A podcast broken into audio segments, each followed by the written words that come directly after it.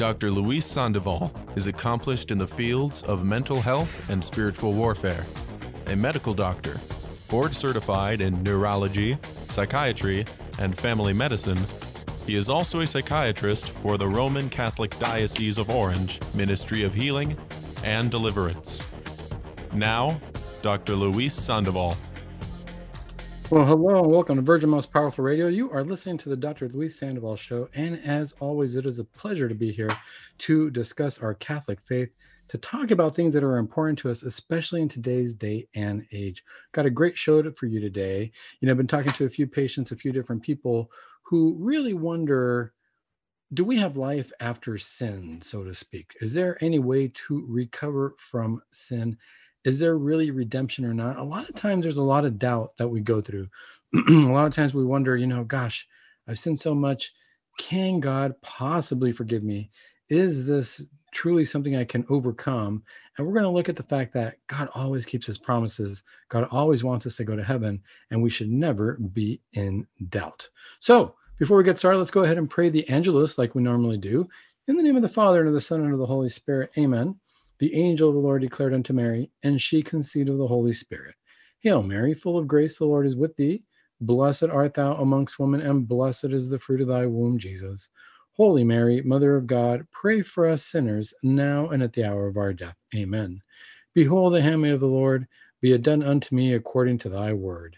Hail Mary, full of grace, the Lord is with thee. Blessed art thou amongst women, and blessed is the fruit of thy womb, Jesus.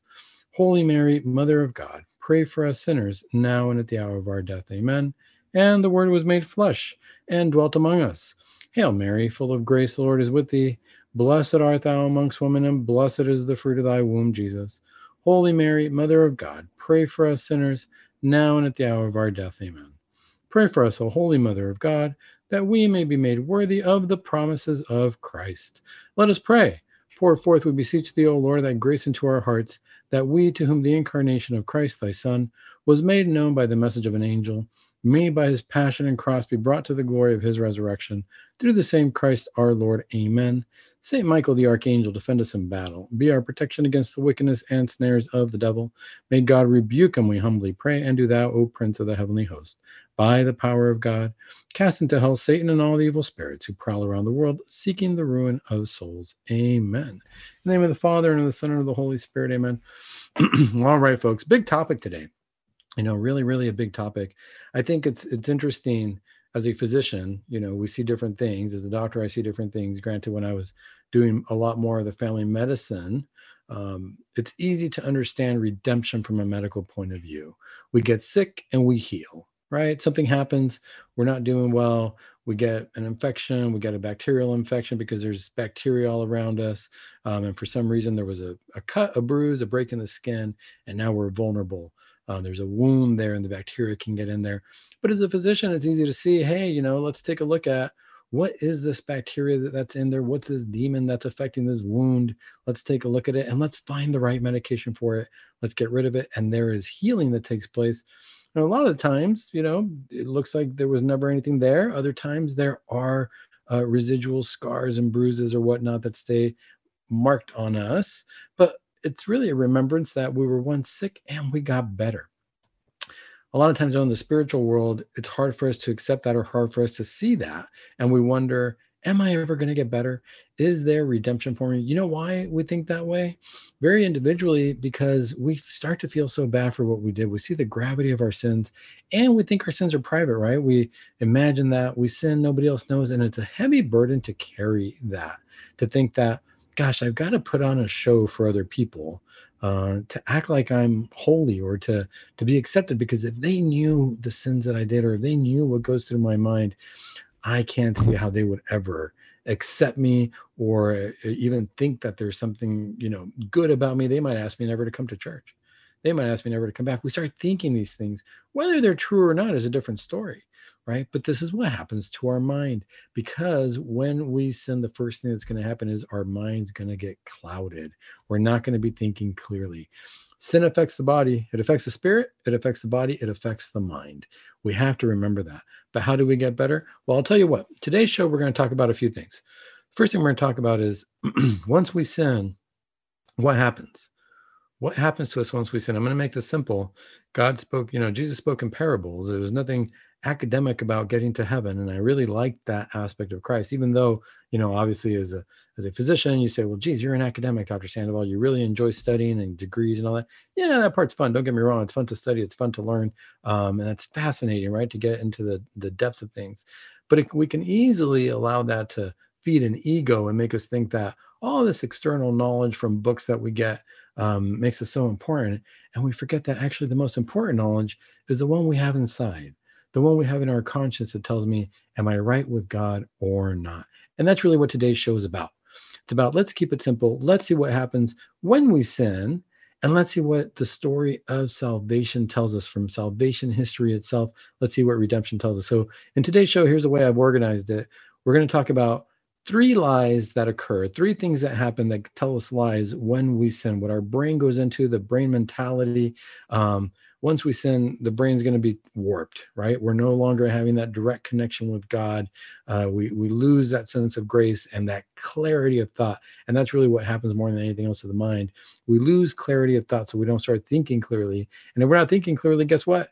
We're going to keep sinning. We're going to keep doing bad things because we're not seeing how, well, gosh, if I've already sinned this much.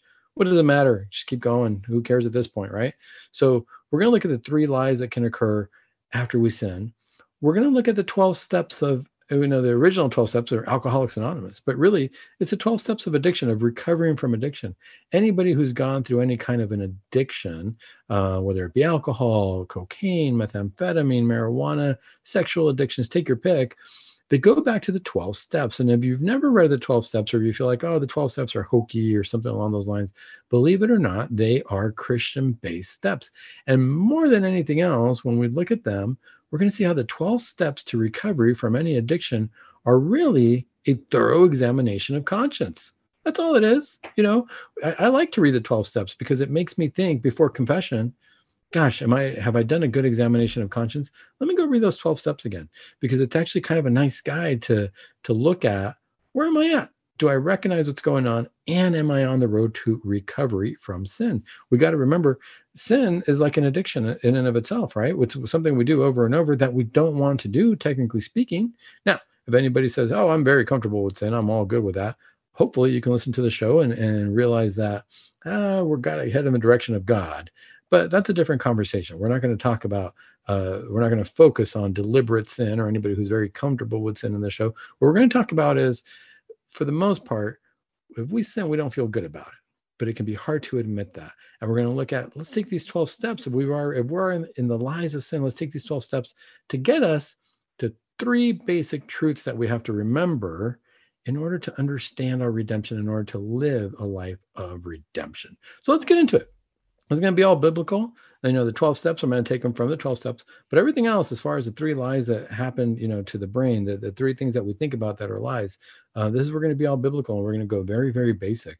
Um, why? Because redemption is basic. Because Christ taught us in parables, which means that redemption is for everybody. We don't have to get very academic about it. We just have to get academic in the heart, academic for Christ, if you will. All right, so let's start. So the first lie, if you're going to go to the three lies, the very first lie is we start to assume that we are bad. I did something bad. I'm bad. I am bad. We associate ourselves with evil. We associate ourselves with bad. Um, and we decide at that point that we have changed now for the bad. Okay. How do we know that?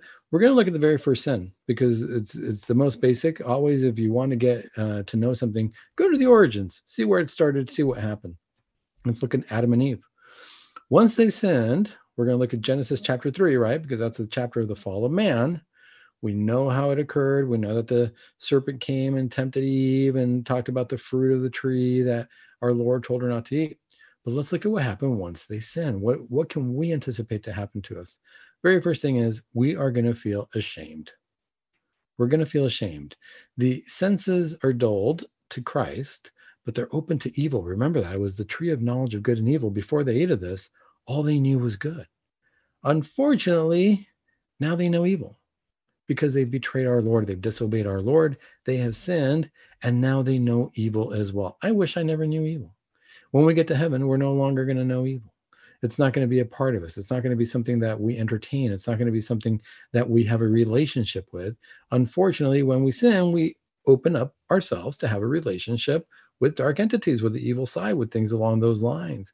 Technically speaking, by this sin, we should have been condemned forever. We should have been condemned forever. You know, it's kind of like today's cancel culture. You do something wrong, you do something that the majority of people don't like, and that's it. You're done. You're, you're no longer around. Well, same thing happened here to Adam and Eve. Genesis 3, chapter 7. The, then the eyes of both were open. Now, let's go back. What were they open to? Right? Because right after that it says, and they knew that they were naked. Now, what does that mean? They did they not know they were naked before? You know, did, did they not have an awareness of that? Probably not. They did because there was no such thing as being naked versus clothed. It was just who you were. You didn't need to be uh, covered up. You didn't need to have anything uh, to to separate yourself from the rest of the world. But now the eyes open and now things look shameful. And now they're ashamed.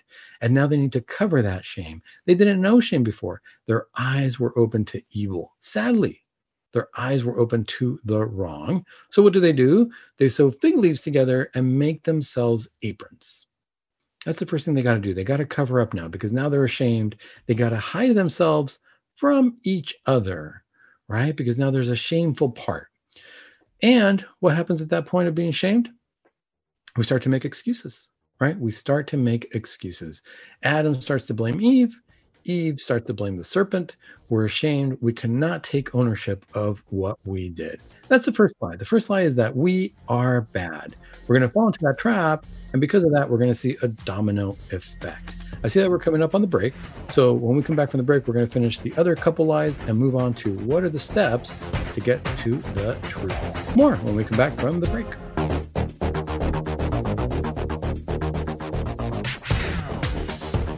All right, well, welcome back to Virgin Most Powerful Radio. You are listening to the Dr. Luis Sandoval Show. Today we are talking about recovery after sin, which in the Catholic world would be redemption, right? But in our modern world, we need to think about recovery. Why recovery? Because that's how we talk about getting better, about healing in the medical world, right? You're going to recover. You're going to recover from a surgery, you're going to recover from a procedure. I think we need to start thinking of sin as a spiritual illness that we need to recover from, that we continually need to recover from, because just like getting sick, it happens over and over. And we got to get to a point of health. That's the first thing we need to think about. So, I'm talking about three lies that can happen. And the first lie that's going to happen that we're going to think about when we sin, because we're not thinking clearly, is we are going to start to think that we are bad, that we feel shame. Um, and we're going to feel shame. So that's not a lie. That's the truth. We're going to feel shame. But because of the shame, we're going to feel that we are bad. We talked before the break about how once Adam and Eve's eyes were open to evil because they disobeyed our Lord, all of a sudden they found that they were naked and that wasn't good anymore. Now they felt ashamed about that. They had to hide. Well, not only do we hide from each other because we realize mm, I've sinned, something's not good, I can't really get along with my fellow man. Now we also feel like we don't deserve to be loved by God. So now I'm hiding from each other. But then what did Adam and Eve do? They hid from each other and then they hide from God, right? So let's look at Genesis chapter 3, verse 8. I'm going to go ahead and read it. Uh, again, Genesis chapter 3, verse 8, the chapter on the fall of man. And they heard the sound of the Lord God walking in the garden in the cool of the day, and the man and his wife hid themselves from the presence of the Lord uh, among the trees of the garden there you go. We start hiding. We want to start hiding from God as well. We do not want to see ourselves in God's light. We can't see ourselves in God's light because we would run away. Now we have an imperfection about us, and that imperfection makes us want to hide from God because the lie is we do not feel that we deserve to be loved by God. Okay, that's a lie. That's how we feel. But again, in mental health, obviously in, in, medical health, I say we get sick and we and we heal. In mental health, what I got to do is challenge people to have a healthy mind, challenge us from the lies that we experience in our head. Whether it be that I believe that everybody's against me, or whether I believe that you know I'm something that I'm not, or something along those lines. We need to challenge that because we need to get to the truth. If I believe that everything I do is always wrong, well, we need to challenge that and say, well, did you ever do anything right? Okay. So you find at least one thing right, then it's impossible that everything you do is wrong. However, that's what sin's going to make us do. We're going to feel ashamed. That was number one, right? Number two is once we feel that shame, we feel that we sinned against God and we no longer deserve to be loved by God. Technically speaking, sure, you know, we don't deserve to be loved by God, but we're going to see in the truths that God is the one who decides who he loves. It's not up to us to decide that. Part of the pain, in fact, that we feel is because we did betray our Lord. So first thing the second thing we're going to experience is we feel we're we don't have a deserving uh, a love. We don't deserve to be we're not deserved to be loved by god. And as we see in genesis chapter 3 verse 8 once we hear the sound of the lord calling because god is always calling we start to hide from him. Adam and eve hid among the trees right? Lastly the third lie is now we feel shamed. Number two is we don't feel like we deserve to be loved by god and number three, now because we don't feel deserve that we that we deserve God's love, we can't be redeemed. All of a sudden, we can't be redeemed. It's over. We're gonna go to hell. So what do we do? We get scared. If I, how do I start to to think when I think I'm gonna go to hell? I start to barter actually a little bit, or I start to kind of compare myself and say, well, you know, my sins. Well, I'm not as bad as that guy. I that guy's for sure going to go to hell. I'm maybe I won't. How do we see Adam and Eve do that? What do they do? They start to blame each other, right? So our Lord, let's go to Genesis chapter 3 verse 12. If we go to verse 12 it says the man said, "The woman who you gave to be with me, she gave me fruit of the tree and I ate." Then the Lord said to the woman, "What is this that you have done?" And the woman said, "The serpent beguiled me and I ate." And so the Lord turned to the serpent, who had obviously no excuse at this point, and he cursed the serpent. But look at what's happening, right? Number three is, well, I think I'm going to go to hell. I can't be redeemed. I better blame somebody else. I can't look at my own sins. I better blame somebody else. So, gosh, if I can't go to hell, maybe I can throw this person under the bus and maybe I'll be in the clear, right? This is pretty sad because then we don't take ownership of what we did. And we see that from the beginning. So, if we find ourselves doing that, it's not about shaming ourselves at this point. Remember, that's what we're going to feel. We're all going to feel shamed. Number two, we're not going to feel that we deserve God's love. And number three, because of that, and I think I'm not going to be redeemed. I think at this point, God doesn't love me. I'm going to go to hell. Gosh, maybe I'll throw somebody else under the bus and get into heaven that way. But it doesn't work that way. I have to take ownership of my own sins.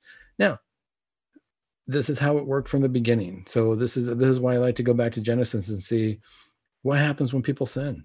The very first sin that we see Adam and Eve, is just the natural progression of that. It's not that you know, I wouldn't say that they're bad or good. I'd say that the actions are bad, and we're going to see that when we talk about what are the truths uh, that really occur that we need to focus on. Once we sin, we need to shift our thought process to what is the truth, and really, you know, sift out the lies that are going through our minds. But in order to do that, now at this point, we're ashamed, we feel undeserving, and we feel condemned. That's really what happens when we sin. We're ashamed. We don't deserve God's love, is our, our feeling, and we know that we're going to go to hell. We're condemned. How can we make up for that? How can we do that? Well, this is where I like to look at the examination of conscience. You know, when we examine our conscience, because we can easily stay in that shame, we can easily stay in that fear, and then never have hope that God's going to save us. And we don't want to get into a, a, state of despair in that sense. We really want to keep our hope in God um, and have a level of faith that God is going to save us. But how can we get there? What do we really need to do? the church always talks about examination of conscience, right? Before we prepare ourselves for anything, we need to really look at where we at. And when we examine our conscience, part of what we're doing, if we do it correctly, is not just acknowledging our sins, but acknowledging the truth. And part of acknowledging the truth is acknowledging who God truly is. Am I truly condemned to hell forever? Well, that's up to me, but I can't say that God's going to condemn me. We're going to see that in the truths, but let's look at how can we examine our conscience? How can we look at this and say, I've got an illness going on, I'm sick spiritually, I got to get better, I need some medication. What doctor do I go to? Well, if I have a physical illness, I'm going to go to my primary care doctor or a specialist or a surgeon or whoever he sends me to, depending on what's going on with my body at a physical level. If I have a mental illness, I'm going to go to a therapist or a psychiatrist and figure out, hey, let's see what they need. Let's see uh, or let's see what they say. Let's see if i tell them how i'm feeling emotionally. Let's see how beat up they say that i am. That's a little vulnerable but let's see what they say and maybe they can help me out. Maybe they can help me uh, know how to think a little bit give me a, a few pointers on how to focus my thoughts well what if i'm sick spiritually if i have to do an examination of conscience how do i do that how do i go about that how do i start to heal I like these 12 steps. I like these 12 steps. Uh, you know, you're gonna you can find them easily anywhere on the internet. I'll put a link here on the talk. But you know, they start they're classically for Alcoholics Anonymous. I think they were done very smartly. Uh, but you can use them for any sort of addiction, right? People do this for Narcotics Anonymous. People do this for Gamblers Anonymous, Sexaholics Anonymous, whatever the the addiction is. Well, why not take a look at them from the perspective of I sin, and it's kind of an addiction. I keep sinning. You know, it's not like I, I sin once and I say, oh boy, that was pretty bad. I'll never do that again and then move forward. We got to look at this from how can I heal spiritually from what appears to be an addiction? Let's look at the first one. Remember, these are Christian based. A lot of people don't know that either, but these are definitely Christian based. The very first step is we admitted we were powerless over, and this one is it's going to say alcohol. So I'm going to read alcohol, but I'll say, I'll, I'll use the word sin instead of alcohol. We admitted we were powerless over sin and that our lives had become unmanageable. Well, I don't know that we're necessarily powerless over sin, but I like the idea that, gosh, I admitted that I can't overcome this sin, that I'm struggling with it, and it's made my life unmanageable. Can we get there? Can we stop and say that, yeah, you know what? I don't have to tell anybody else about this, but I'm going to take a step back. I'm going to examine my conscience at night, maybe at the, when the day's done, which is what should, we should be doing every day anyway. As we go to bed, we should be looking at our day and say, how did I live my day to day? Did I live it in a way that if I were to die right now, I would be ready to meet my Lord, or that I would be ready to throw myself at the mercy of the Lord? Well, if I can start by just admitting that there's a sin that has become unmanageable in my life, I don't know how to take care of it by myself, that's pretty good. You know, let's start with that. Let's just start there. It's kind of a desperate place to be in if we can't move forward, but luckily there are 11 more steps we can look at that can help us take those steps towards the truth. Let's look at number two. So I came to believe that a power greater than myself could restore me to sanity. I like that. Now we can say, I came to believe that God is really who can restore me to sanity. A power greater than myself. I can't do it. I, me out of my own volition. I don't have that level of power within me. I really like that. There has to be a power greater than me. Now, we have power to do certain things, right? God gave us the power to move. To if I want to move my hand, I can move it it's kind of cool actually if you look at it from a neurological point of view but i can volitionally will my hand to move and it will move. I can walk from one place to another. The reality is it's the breath of god that keeps me alive but he lets me cooperate in that.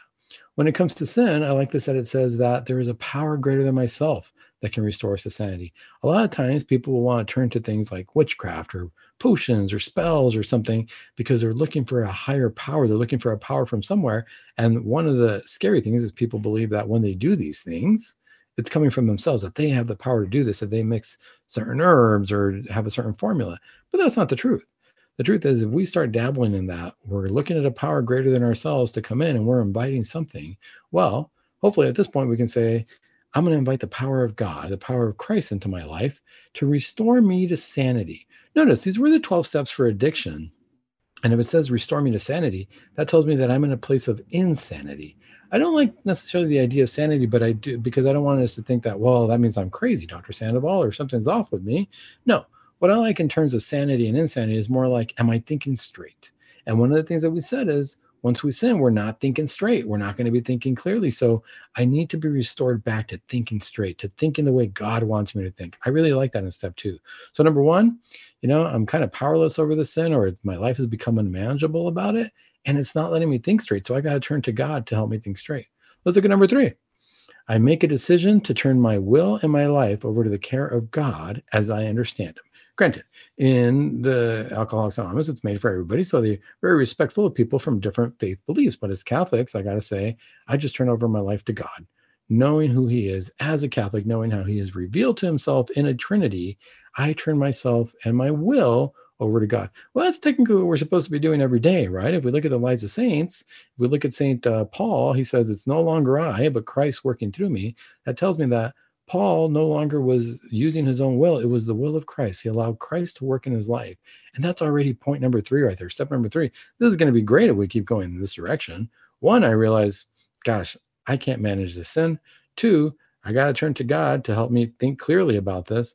And three, so far, you know, God is the one who's going to, uh, um, I'm going to turn my will over to God because I'm going to let Him work. I'm going to let His will work through me. Well, let's look at number four. It says, I'm going to make a searching and fearless moral inventory of myself. Well, what does that mean? That's the examination of conscience. I'm going to look at myself and ask myself, where have I gone right or wrong? Now, here's the danger of this one. If we don't have a moral compass, remember it says I'm going to make a fearless moral inventory of myself. If I'm going to do that, my question is, what's your moral compass? Because who's to say what's right or what's wrong? As, as Catholics, we need to go back to the Catechism, to the Bible, to the Ten Commandments. That's my moral compass. I got to look at that and ask myself internally, how have I been doing this? Have I been following this correctly as a Catholic or not? All right, we are on step number four. When we come back from the break, we're going to look at steps five through 12 to keep moving towards the truth and away from the lies that sin will lead us into.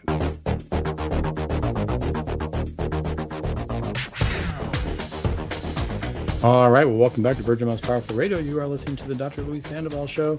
And today, here in the clinic, we are talking about how do we recover? Now, remember, our show is about physical health, spiritual health, mental health. Today, we're talking about how do we recover from sin. But if we take it from a medical point of view, isn't that what we're doing all the time? All three elements of our makeup need recovery because we're not perfect. After the fall, we haven't been perfect. So today we're examining what happens to us after the fall, after a fall, after a sin, from the perspective of Adam and Eve, and how do we climb from the lies that the sin is going to tell us back to the truth and the light of God. Before the break, we were talking about the 12 steps from Alcoholics Anonymous or any addiction type program because I think they're a great examination of conscience. There's a great, uh, they're actually great steps, shall we say, to take to move up that ladder. I like that there's 12 of them, like the 12 tribes, tribes of Israel representing the world, right? There's something special about that number. And for us, it's a way to get to that perfection. So that's why we're talking about three lies, 12 steps to three truths. All right. Well, before the break, we finished with step number four, which made which talked about searching a uh, to make a searching and fearless moral inventory of ourselves, meaning an examination of conscience. But remember, I said we got to be careful about what is our moral compass, what is the ruler, uh, what is the gold standard that we're going by, and in order to make that moral inventory to decide what did we do that was good or bad, we have to look at what's considered good or bad, and we got to look at it truly from the eyes of the Catholic faith. We want to go to our catechism, understand uh, our moral theology, and we want to go to the Bible, understand the basics of the Ten Commandments. Everything's going to be in there. Am I following the life that Christ wants me to lead? That's really the truth right there. Now, number five, let's take step number five. This one's key, and a lot of people might not like this, but um, it says number five is admitted to God, that we admitted to God, to ourselves, and to another human being the exact nature of our wrongs.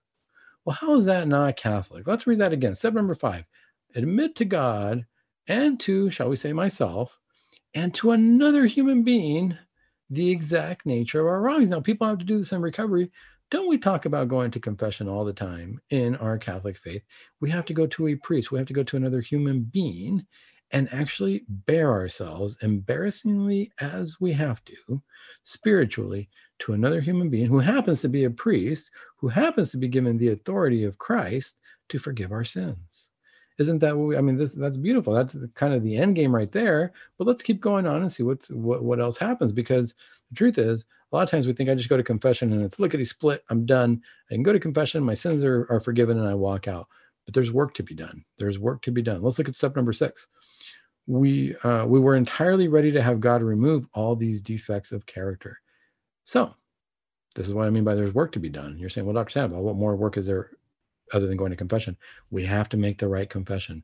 I like this stuff because one of them, it's very easy to go tell another human being what I did. That that sweet, that's easy enough. I just I just go tell them and that's it. We have to be in a certain state of mind and we have to be in a certain condition of soul. And number six tells us that we have to want to remove all these defects of character. I have to want to no longer sin because I can go tell somebody now about what I've done. But the question is, am I, am I showing off? Am I using these as glory stories or these war stories that I'm telling? Am I trying to impress somebody with what I did? Or am I doing it with the intention that I need to reform my life? I need to change my character because remember, we said in the beginning, um, what was it here? Uh, just the very first one my life has become unmanageable because of this, which tells me this isn't good. Am I ready to admit that this isn't good? Step number six tells me I have to be ready to have God remove these defects of character. I want them gone, but I got to realize it doesn't come out of my own power. Remember, I'm powerless. I've already decided it's only God who can do this. This is why I go to confession. If I if it were up to me, I wouldn't have to go to confession, right? I, would just say, hey, I can take care of this myself. Nope. I got to be ready to have Christ remove this for me because I have to admit that only Christ can. I can't do this on my own. Let's look at step number seven.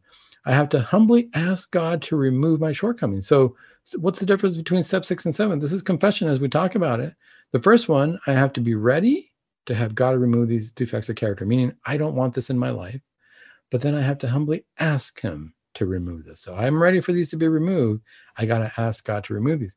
The question is, are we already prepared to do that before we go to confession? A lot of times I think that we haven't sat there and truly repented of our sins and truly decided I don't want this in my life. Sometimes we think going to confession is the way that that's going to transform me. And there's no doubt about it. We get graces during confession, important graces that will help us do that.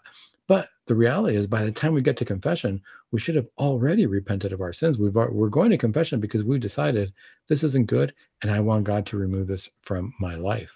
All right, let's look at step number eight. Make a list of all the persons we have harmed and became and became and become willing to make amends to them all. Sorry, I'm kind of reading the past present tense here. I'm trying as I'm trying to make this true to us in the moment. Uh, everything here is in the past tense, but in the moment, what we have to do is it's saying make a list of all the persons we have harmed, and we have to be willing to make amends to them all. This is pretty true, right? Don't we have to go apologize to people that we feel we've hurt? Don't we have to recognize that this is an important step because this is where we recognize we are the body of Christ we recognize that because of my actions, I have hurt others. We can easily say, well, I live on an island. I I don't hurt other people. It's just me. It's my sins. They're private. What does anybody else matter? But really, step number eight reminds me that I'm part of the communion of saints and my actions are going to affect those around me. And I got to be ready to make up for that. I got to be ready to apologize uh, for that. Step number nine says, takes it to the next step make direct, direct amends to such people whenever possible, except if it would injure them or others. Meaning, that if I can actually make these amends, if I can actually go apologize, I should. And I should make up for whatever it is that I did wrong. But if it's going to hurt somebody else, if it's going to cause too much pain because what I might have done or the relationship so broken that if we were to talk again, they were to see me again, it would just not be good for anybody. It would just cause more harm. I better take a step back. That's a hard place to be. You know, it's a it's a hard place to consider. But at the same time, you know, this is something that we need to gauge. Can I go directly apologize or is this something where I already know I'm sorry about this? It's probably better to leave things at peace if I don't go and directly apologize. And how about, you know, maybe I'm going to wait for our Lord to actually clean things up for me, you know, when we get to the next life. Maybe that's where we're going to have to make amends for this. All right. So that was step number nine. Step number 10, three more to go. Continue to take a personal inventory and when we were wrong, promptly admitted. it. So this is not where it is. This is where confession keeps going. And this is where really our Lord tells us, and as we know, we need to keep doing this ourselves. It's not over just because I made this one inventory. Every night, like I said, every night we should be doing an examination of conscience. Every day we should take that step back and say, Did I do what was right? Did I do what I know to be right as taught by the truths of the Catholic Church? So I got to continue to take that personal inventory. And if I re- if I realize that when I'm doing that inventory, I'm wrong, I have sinned, can I admit it? It goes back to step number one, right? Where I feel like this, I'm going to be powerless over this and it's going to cause chaos in my life. It's going to ruin my life. Am I ready to admit that every time I do an inventory? Hopefully, you know, hopefully we can continue to do that. That examination of conscience keeps us in a state of humility. It shouldn't be, put us in a state of, you know, uh, subjection where we're always feeling like we're bad, but a state of humility to the truth of these are my strengths, these are my weaknesses, and this is what I need to keep working on. Well, let's look at the next steps. Step number 11. It says, sought through prayer. I'm going to read the it's written here. Sought through prayer and meditation to improve our conscious contact with God as we understand Him, praying only for the knowledge of His will for us and the power to carry that out. That's very powerful right there. Let's look at that again. Now, step number 11 says that through prayer and meditation, I want to improve my conscious contact with God. Isn't that what St. Paul tells us? pray without ceasing. We got to keep praying in order to stay connected with God. There's no question about that. If we don't pray, where are we? So we keep praying, we stay connected with God. and here's an important part because sometimes we think, well, yeah, of course I pray. What are you praying for? right? What, what is it that I pray for? How am I going to keep healing? Well, I'm going to stay in contact with God, but this says, I am only praying for the knowledge of his will and power, uh, of his will, and for me to have the power to carry out his will. That's it. I want nothing else. I completely surrender to God. Sounds pretty Catholic to me when we're praying. Remember the parable that, that Christ said uh, of the uh, uh, the poor man in the back of the church and the, the Pharisee in the front, where the Pharisee was making a big bombastic prayer talking about how good he was. The poor man in the back was saying that it was a tax collector in the back, and he was, and by poor, I don't mean poor, he was a tax collector, but poor spiritually. He recognized that he wasn't doing well. And he recognized humbly that he was not in a good place. And he recognized, I mean, he was kind of taking these steps. He was saying, please have pity on me. I am I'm a bad man. And it is only through your will, really, that I can do anything. He humbled himself before God. Are we able to do that? I want only the knowledge of God's will. This is where we, when we look at deliverance, when we look at things of that nature, are we seeking knowledge elsewhere? That's the biggest sin. When people say, well, what's wrong with witchcraft? What's wrong with me reading my horoscope or the tarot cards or things of that nature? Because now I'm seeking knowledge outside of strictly following God. Is God's knowledge enough? Is what God wants to let me know enough? Or do I, out of curiosity, want to find out more? That's one of the problems. This step is really nice. I got to stay in continual prayer. I got to stay in contact with God. And once I stay in contact with God, I got to understand what am I doing? I am only asking for his knowledge and the power to carry out his will. You know, I'm asking for the knowledge of his will. What do you want me to do, Lord? Do I have the power to carry that out? That's an important step. Very important step. Let's look at the last step. The last step here says, having a spiritual awakening as a result of these steps, we try to carry this message to alcoholics and to practice these principles in all of our affairs. Again, I wonder, I mean, I, I took this from the Alcoholics Anonymous, but let's look at this from a Catholic perspective having a spiritual awakening. I like that spiritual awakening part because we're going to get into the three truths. Remember we started with lies. Our intellect was dampened when we sinned, and now we have a spiritual awakening. What does that mean? That I start to see the truth again. That spiritually I'm awake now. Before I was dead, I was asleep. Almost like that sleep, you know, every night we kind of go to, we kind of die a little bit when we go to sleep. So now I have an awakening. Now I see the truth. And as a result of having taken these 11 steps, now what do I do? I carry this message to other people and practice this these principles in my affair. I talk to other people about examination of conscience. I talk to other people about my experience. I might not tell them about my sins in particular, but now I say, gosh, I need to what do I need to do? I need to share my knowledge of Christ. Isn't that what the church tells us to do anyway? We need to share our knowledge of Christ to each other. We need to spread the good news. We need to preach the gospel. That's really the last step. You can't tell me these last steps are not taken from a totally Christian, if not Catholic perspective. These steps are the examination of conscience. I start to look at where am I at? Where am I at with God? Have I have sinned?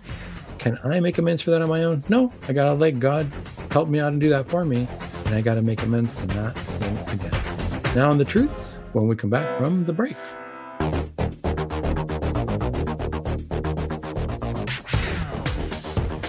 All right, folks. Well, welcome back to Virgin Most Powerful Radio. You are listening to the Dr. Louis Sandoval Show. And today we are talking about a very, very important topic. We're talking about recovery after sin. Why is this so important? Might think like, eh, recovery after sin. Yeah, it sounds like a sounds like a Catholic topic. It sounds like something we should be talking about. Because the reality is, folks, this is this is all that there is. This is what we're doing every day. We're hopefully trying to recover after we have sinned in order to make it to heaven. This is the key to what really we want to pay attention to in our everyday lives. Now, we started off the show by talking about the three lies, three things that happen when we sin. What happens to the brain? What happens to the way we think? What happens to the way we approach God? We continued on the show with the 12 steps, the 12 steps used by any recovery uh, program. We talked specifically about Alcoholics Anonymous, but uh, we talked, we kind of applied those steps to us in terms of our examination of conscience, our sense of mission, and our sense of really following God's will and not our own. Why? Because that's going to lead us to really looking at things from the perspective of truth. When we sin, everything becomes a lie. We can't see things clearly. Well, let's look back at that story of Adam and Eve and let's look at how the converse can be true. Remember, once we sin, our, our intellect is dulled. The devil's going to get in there and he's going to make us see things from his perspective, which are all lies. But we got to look at the converse. It's always the lie is always going to be a converse to a very particular truth. So the first lie that we said we had was that we start to feel that we are bad and we feel shame. Now it's true, we do feel shame. There's no lie in that. But that shame makes us feel that we are bad. And what's the truth? We look back at the story of creation. We read from Genesis chapter 3, verse 7, to see that when Adam and Eve sinned, their eyes were open and they knew they were naked and they sewed fig leaves together and made, it, made themselves aprons. Remember, they hid themselves from each other and they also hid themselves from God, right? They heard God in the garden. And when he talked to Adam, this is what he said. So let's go back to the lie real quick so we can understand the truth, right? And the lie, he says, this is chapter 3, verse 8 of Genesis. And they heard the sound of the Lord God walking in the garden in the cool of the day, and the man and his wife hid themselves from the presence of the Lord God among the trees of the garden. But do we ever think about the but part? There's a but there. It doesn't say and, it says but, which means what? It means that something opposite just happened, right? Whenever we use that that word, it means something opposite just happened. It doesn't say and. It says, But the Lord called to the man and said to him, Where are you? So, what is the truth? We think that we're bad. We think that our, you know, we think that we don't deserve love. We think that we're going to hide ourselves. We want to hide ourselves from God. We think that God is not going to um, be there for us. But in verse 9, God says, Where are you? The truth is, even though I'm hiding myself, I choose to hide myself from God after the sin. God is still looking for us. That's the truth. That's what we got to remind ourselves in that moment. I want to go hide. I want to run away. But the truth is, God is looking for me. God can't possibly love me. I've sinned. You know, I feel really bad. I am bad. That's the lie. God would not seek out something that is bad. It's against his nature. God would not, if somebody truly wants to go and, and be bad, God's not going to chase after them. That would go against God's nature. What God is showing us here by saying, Adam, where are you? You think God doesn't know what just happened? God knows exactly what just happened. But he's saying, Where are you? I'm still looking for you. You are not bad. Maybe what you did was wrong. Maybe your actions are bad. What do we say? Right? Hate the sin, love the sinner right? The action was not good and the action has consequences, but you still have dignity. Why? Because God is going to restore our dignity. And we're going to see that. So the first truth is that we are not bad and God is still looking for us. The second one, what was the second lie? We don't deserve to be loved by God. What's the opposite of that? It's not necessarily that we do deserve to be God, loved by God. It's that God decides who he loves or not. And God has made a decision to love us. And therefore, we deserve to be loved by God. We cannot say God is a liar. You know, if I say, I don't deserve to be loved by God, well, who am I to say that? I am not the mind of God. I am not God. I don't decide what God should do. I am telling God what his will is if I think that way. Remember? And part of the steps are I'm going to try to get to know God's will, not my will. My will, my mind, after I sin, tells me I don't deserve to be loved by God. The reality is God deserves who he loves or not because he is God and he can make that choice. I can't take that choice away from him. I can't tell him what to do or not do. It's God and his will. And I think that that's actually part of the pain. The pain is that we, at some level, realize God will always love us. And it hurts me to know that he will love me regardless of what I did. How do we know that God still loves Adam and Eve? Let's look just at the story. Let's go to uh, chapter 3, verse 21. In verse 21, what happened? In verse 21, it says, And the Lord God made for Adam and for his wife garments of skins and clothed them. What happened in that chapter? Remember, before that, when they thought they didn't deserve love and they were ashamed, they hid and they made themselves garments of fig leaves. What does God do? God actually restores their dignity even better. He says, Let me get you better clothes. What a lot of people don't realize, though, is if He made them garments of clothing. He made them gar- garments of skin, which means of animal. There had to have been an animal death, a sacrifice. Why? Because God is saying, okay, we must offer sacrifice now for what you've done, and let me clothe you from that sacrifice. It's akin to saying that because we have sinned, we're going to see this in the next part. Actually, let's say that for the next part. So God clothed them we see that God still loves them. We can't say that God doesn't love us. We can't tell God what to do or not do. We can't tell God what to think or not think. And we can't tell God that He doesn't love us or that He does love us. He tells us. And what He tells us is He will never stop loving us. We see this in the midst of sin. We forget to see the goodness of God. God clothed them and restored their dignity. He hid their shame, if you will. We have to put our humility and trust in God first. Now, what's the last thing that happened? I said the last lie is that we can never be redeemed. Well, let's go back to that sin, that, that scene of sin, and let's look at Genesis chapter 3, verse 15. In verse 15, what does God say? He's talking to the snake now. He's talking to the snake, and he says, I will put enmity between you and the woman, and between your seed and her seed. He shall bruise your head, and you shall bruise his heel. So we all know what this is, but do we understand that this is actually the first gospel, what we call the proto evangelium, the very first time that we understand that we will be saved. In the midst of our fall, God is telling the serpent, there will be redemption here. There will be a lady who will be perfect, and from her seed you will fall. That's all there is to it. And what's the whole purpose of this? Is to redeem us. Remember, the lie is we will never be redeemed. It's over. That's when we start blaming everybody else. That's when we start throwing somebody else under the bus to hopefully look good, to hopefully make myself look good. Oh boy, that's it. I stepped in it. I can't be redeemed. It's all over. I, I don't know how this is going to go. I better blame it on somebody else, right? But that's not what God says. God, in fact, is saying, I'm not blaming it on anybody. I'm taking away any blame and I'm going to come down. I'm going to send my son and he's going to redeem you wholeheartedly. That's the promise of the Savior. So if the lie is that we can't be redeemed, the truth is there is the promise of a Savior. I'm going to send you a perfect Savior from a perfect mother. This is this is it, folks. This is the big thing. This is what we need to think about when we sin, because our natural inclination is going to be to run, to hide, to think that we are bad, to think we don't deserve God's love, and to think we can never be redeemed. That's the lie. That's what the, the sin is going to cause us to think. It's going to dull our intellect and our senses. And when we start thinking that way, we somehow have to break away from that. We got to go back to our examination of conscience. I recommend the 12 steps. Read the 12 steps. Understand and see this is what I got to do to get back in my mind. As I say in step number 12, a spiritual awakening, which all that tells me is, hmm, let me look at what the truth is here. I'm pretty feeling pretty bad. Let me look at my Bible. Let me take out my Bible here and look at, gosh, what is the truth though? Because I got to find the truth interwoven among a bunch of lies. That's what happens when we sin. We're in full lies. We have lies in our head.